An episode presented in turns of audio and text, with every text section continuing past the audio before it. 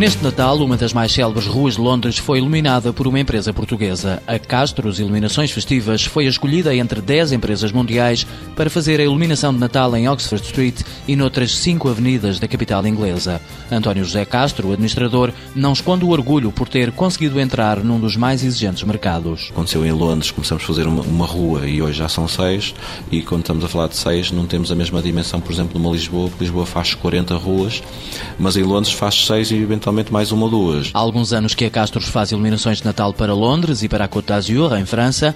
A internacionalização começou em Barcelona na década de 90. Na altura, os espanhóis ficaram surpreendidos com a inovação tecnológica. Em 94, nós começamos a usar em Portugal os LEDs.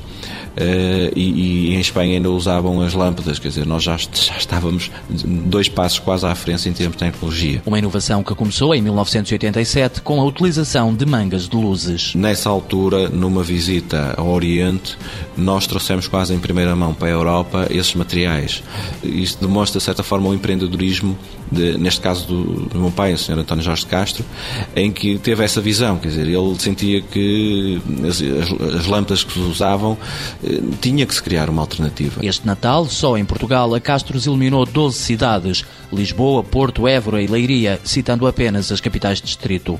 A empresa é composta por engenheiros, arquitetos, designers, serralheiros, pintores e eletricistas.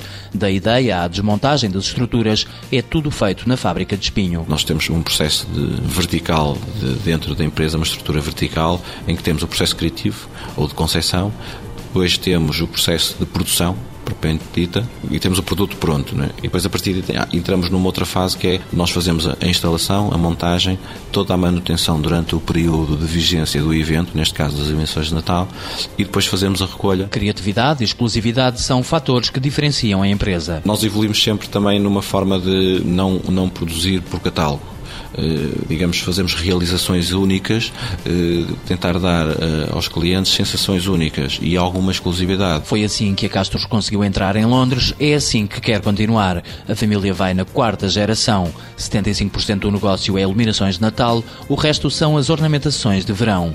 O processo natalício começa logo em janeiro, ao contrário do que se possa pensar, a empresa nunca fecha. O objetivo é trabalhar para que cada iluminação de Natal conte uma história diferente.